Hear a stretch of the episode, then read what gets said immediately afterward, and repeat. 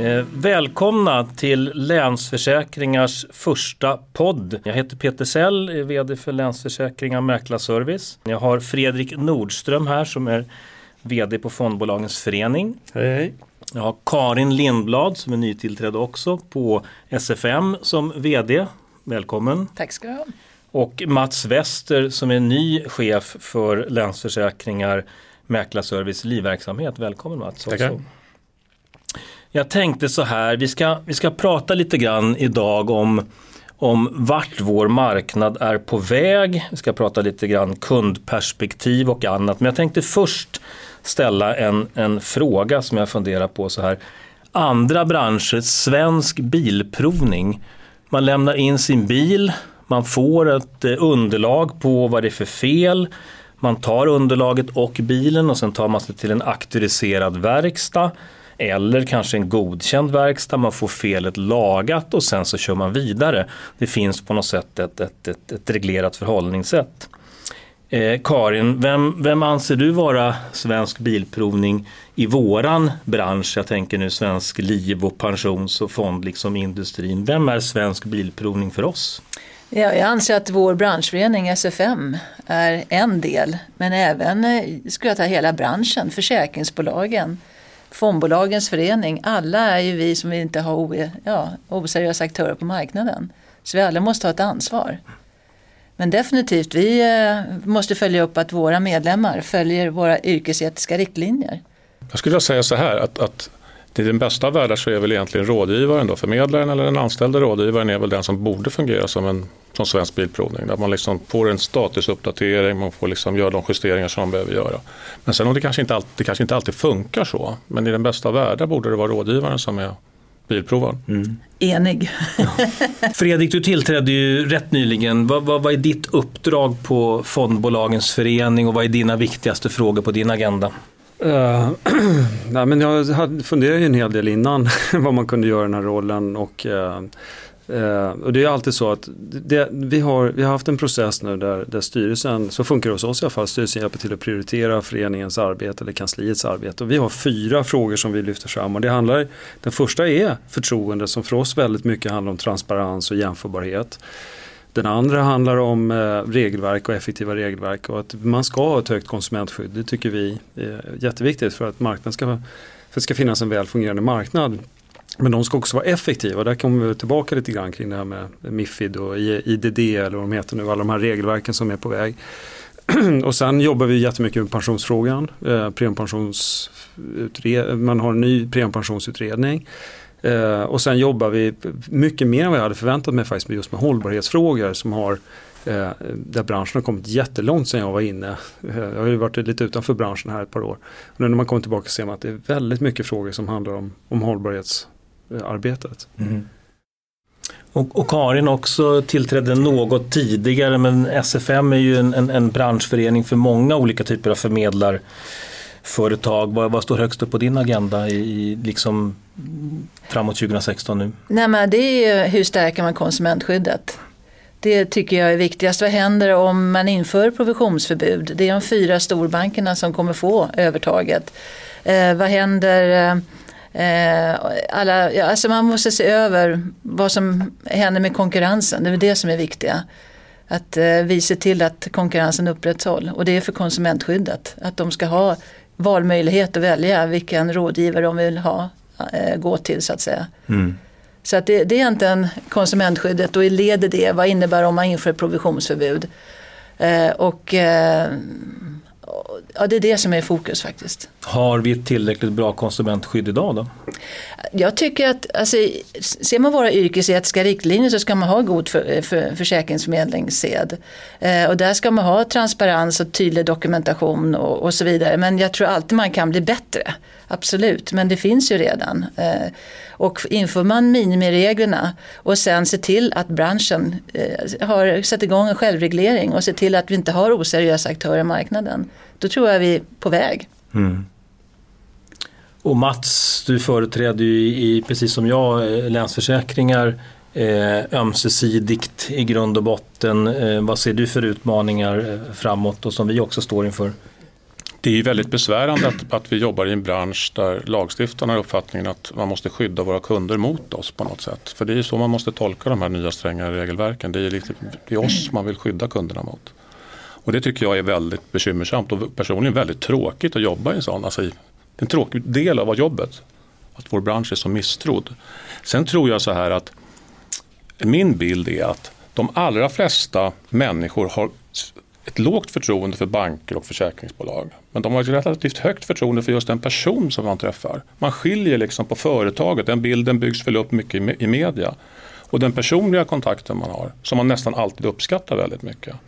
Och det är väl den vi behöver liksom stärka och bygga vidare på, skapa ett värde kring det personliga mötet.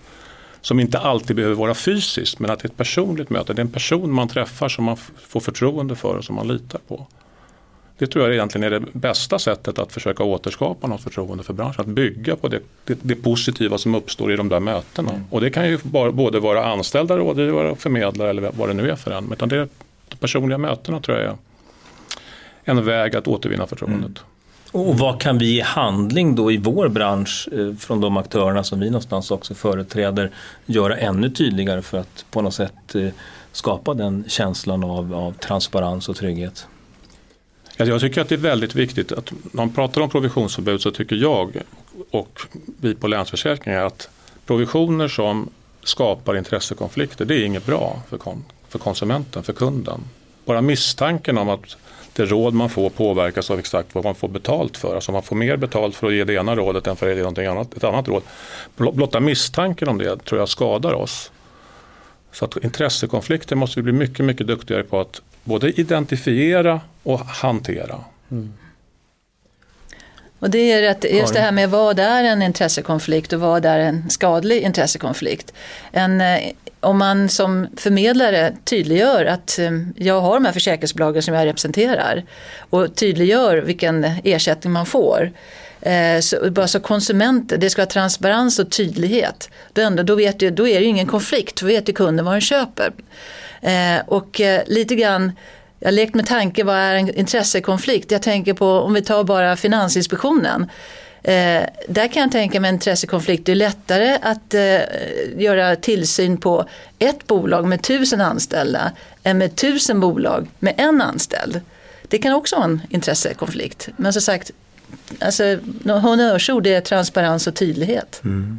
Vad kan vi, nu, nu riktar sig ju den här podden i stor utsträckning till landets försäkringsförmedlare med inspel ifrån de aktörerna som finns. Och Fredrik med din erfarenhet tidigare också som har varit både på AMF och en del andra bolag och nu kommit. Liksom, vad har du för har du några råd till försäkringsförmedlarna utifrån den situationen som befinner sig just nu som du skulle eh, känna att ja, men, tänk på det här eller ta hänsyn till det där eller avsluta det där eller vad finns det i din? Ja, men, ja, men jag tror, det ligger väl mycket i det som är sagt här, men jag tror att i grunden, min ingång i, i det här är ju tyvärr då får jag säga Mats, att vi har, det finns intressekonflikter eh, om inte annat så grundar de sig också på att det, det finns ett informationsövertag och typiskt rådgivningstjänsten är ju ett uttryck för det att kunden kan inte alltid sätta sig in i alla de här detaljerna, inte heller rationellt utifrån samhällsperspektiv utan man kanske ska förvänta sig att man går till en rådgivare och får den typen av expertkompetens.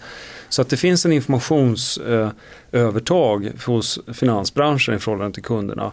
Och det finns många intressekonflikter, vi hanterar det och det, det, men det är också det som är viktigt att komma ihåg att hela lagstiftningen, alltså fondregleringen och försäkringsregleringen på produktnivå men också liksom utifrån rådgivningsperspektivet är ju utformade för att hantera de här intressekonflikterna. Det går ju liksom inte att låtsas som att de inte finns. För mig är det jätteviktigt att, hantera, att de är hanterade. Och jag tror att sen om de är full utsträckning hanterade eller inte, jag tror också att man får ha, ha det, det, sker en utveckling hela tiden, dels på produktnivå men också i metodik för rådgivning och så vidare. Och att lagstiftningen bör hänga med och sånt. Och jag kan inte säga jag tror att det, att det liksom är skäligt. Jag tror att Mifid, de här europeiska regelverken som nu kommer på Europanivå som ju syftar till att stärka konsumentskyddet både i transparensfrågor men också i att skärpa kraven på rådgivning. Jag tror att det kan vara bra. Sen är frågan om Sverige ska gå ytterligare, ta ytterligare steg. Det är liksom en annan fråga. Där är jag mycket mer tveksam till om det finns anledning till det. Mm. Vad tror du vi kommer göra det? Som man hör, Finansinspektionen vill ju det, det är en tung remissinstans i det här. det jag hör Finansinspektionen säga det är att man tycker att det finns ett grundläggande problematik kring de här intressekonflikterna som man aldrig kommer runt med informationsregler och sånt där. Samtidigt tycker jag att det är besvärande att man argumenterar för det här att det är ett utbredda problem men väldigt sällan, eller som jag inte riktigt har kunnat hitta hur beskriver, var beskriver Finansinspektionen det här? Var har man de kvantitativa så säga, bevisen? Man har inga sanktionsåtgärder mot försäkringsförmedlare de sista åren och väldigt få sanktioner överhuvudtaget mot finansiella aktörer i sin tillsyn. Och då är liksom frågan, är, har man, vad grundar man det här utbredda problemet, det man beskriver som ett utbrett problem, vad, hur, vad grundar man det på? Där skulle jag gärna vilja se en mer detaljerad analys för att också ha en annan typ av diskussion om vilka möjliga åtgärder som kan hantera det. Mm. För om man tänker sig bara så här att om, om man har, har tydlig förköpsinformation och sen kanske till och med någon typ av ångervecka och sen tydliga värdebesked och sen någon typ av flytträtt. Eh, om man skulle lägga ihop dem i någon form av serie, vad skulle hända då? Klarar vår bransch liksom att, att, att göra det fullt ut eller har vi det redan idag?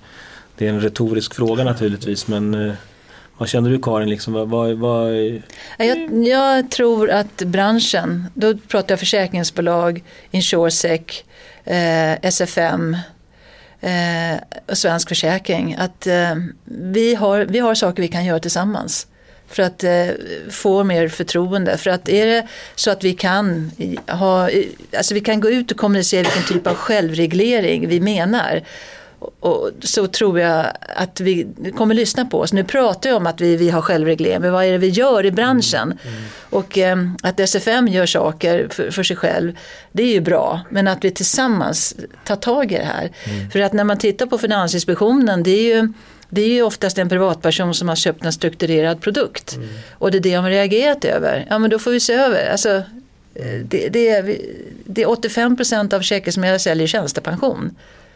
Och jag tror att det är, ja, självreglering är nyckelord för 2016 och visa att vi gör något. Mm. Har Mats något, eh, någon kommentar just på, på självregleringsfrågan eller på? Mycket av diskussionen kring provisioner har ju handlat om ett eventuellt förbud. Men man kan ju fråga sig, man kan ju titta kanske på det här från ett annat håll och det är själva förekomsten av provisioner. Det är väl ingen som ifrågasätter att man ska få ersättning för ett arbete som man utför. Men det vi tycker att vi har varit dåliga på det är att visa värdet av den rådgivning som vi faktiskt ger eller som branschen ger till sina kunder. Och när vi utvärderas så det, handlar det nästan alltid om att vi ska, våra kunder ska ha fått någon slags avkastning utöver index. Det är liksom det som är någon slags värde av rådgivning. Mm. Men då, den delen handlar ju om placeringsrådgivning och det är en väldigt liten del av den rådgivning som normalt sker i ett tjänstepensionssamtal. Det är många andra saker. Men att visa värdet av det för individen men också kunna prata om det liksom i ett massmedialt debatt. Visa vad är det för någonting vi tillför, till, vilket värde tillför vi? För då blir det också mer okej okay att få betalt för något. Är det väldigt svårt att tala om vad det är för, vad, vad det är för någonting som vi hjälper kunden med, då är det svårt också att eh, liksom, argumentera för att man ska ha bra betalt för att göra det. Ja. Jag får, jag får hoppa in där. Jag tycker också att det här är jätterelevant och det är ju någonting som kännetecknar just fondbranschen. Mm.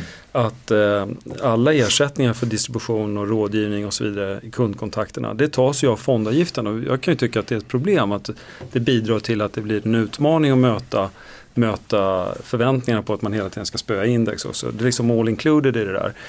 Eh, nu är det ju så att i Mifid, redan i nuvarande lagstiftning så har man som kund rätt att veta vad förmedlaren eller bankkontoret eller där man köper sina produkter vad de får i ersättning. Och det är ju en av de sakerna som förtydligas i Mifid 2 nu som kommer på, på det här i EU-direktivet som kommer varken vi vill eller inte. Men i det här fallet tror jag att det är bra att man tydliggör faktiskt vad som går eh, till produktbolaget och vad som går till mellanhanden. Men om man ändå skulle, skulle ta då på något sätt, eh, för lagstiftningen kommer, det känner vi till och den kommer ju komma i någon mening, den kommer vara anpassad till de svenska nationella förutsättningarna då. Eh, och, och, vi som aktörer i, i, i branschen har lite olika ingångsvärde för att skapa den här typen av mångfald då.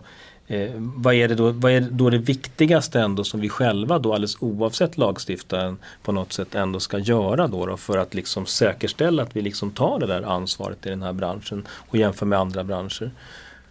Finns det något som är absolut viktigast då eller är det liksom en summa av flera olika saker utifrån självreglering och så? Det är en summa av flera olika saker men jag tror att vi behöver kunna kommunicera vad det är för någonting vi gör tillsammans med kunden, vad är det för råd vi ger och hur vi tar betalt för det.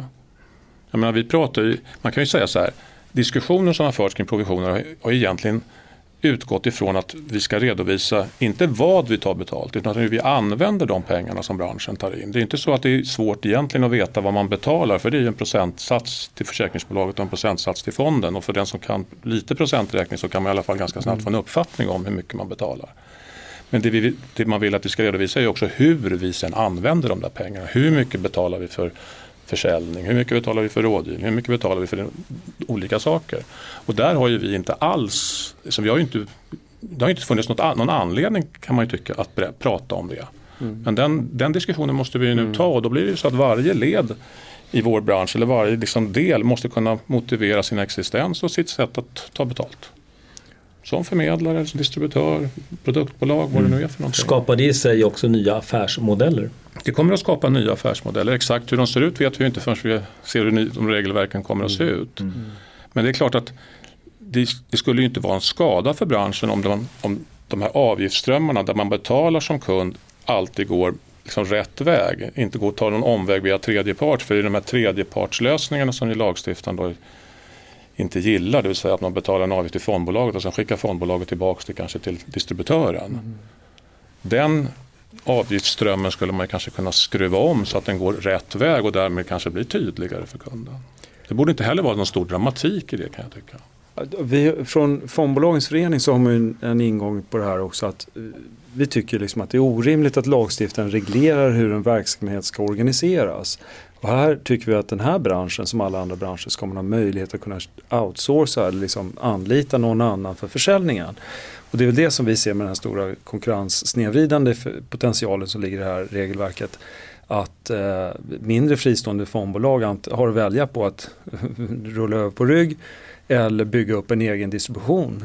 Och, och, och, det tror vi liksom, det är inte rationellt för mindre aktörer som har specialistkompetens på förvaltningssidan att, att lägga stora resurser på att nå ut till, till slutspararna. Utan här har man ju förväntat sig eller byggt en, en affärsmodell där man har kunnat outsourca.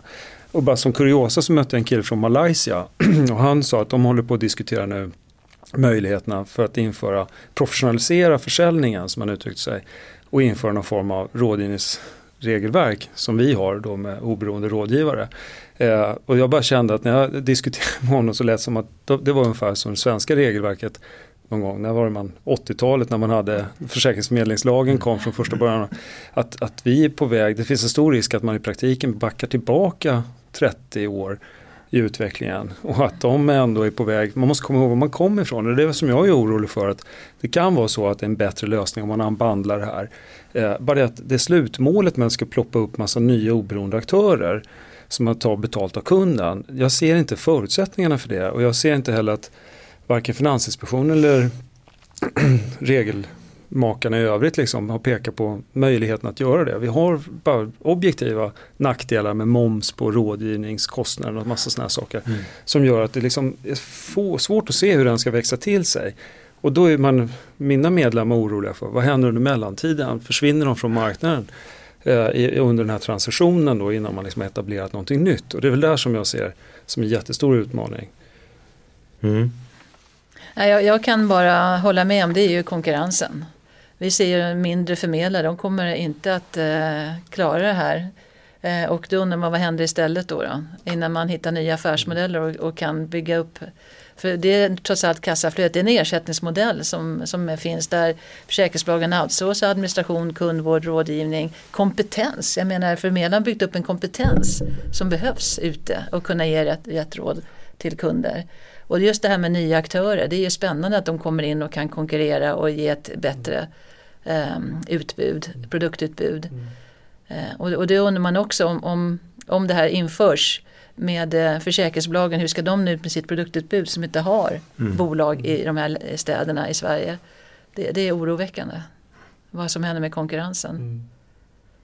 Vi är ju flera kring det här bordet som har haft samtal både med Finansdepartementet och med Finansinspektionen och vi har ju haft aktörer på gång då? Vad, vad, vad är det för, vad, vad, är den absolut och viktigaste frågan som Karin, som du ändå känner som du skulle vilja adressera just nu under tiden som ändå det ska formas någon typ av ny lagstiftning och det har ändå varit den här remissrundan och när man hör Malou Larsson eh, eh också uttrycka sig på olika sätt så finns det ju ändå, det är inte färdigt allting. Vad är det viktigaste liksom medskicket just nu då? När man då säger Per Bolund, han är ju finansmarknadsminister. Man är, är även konsumentminister.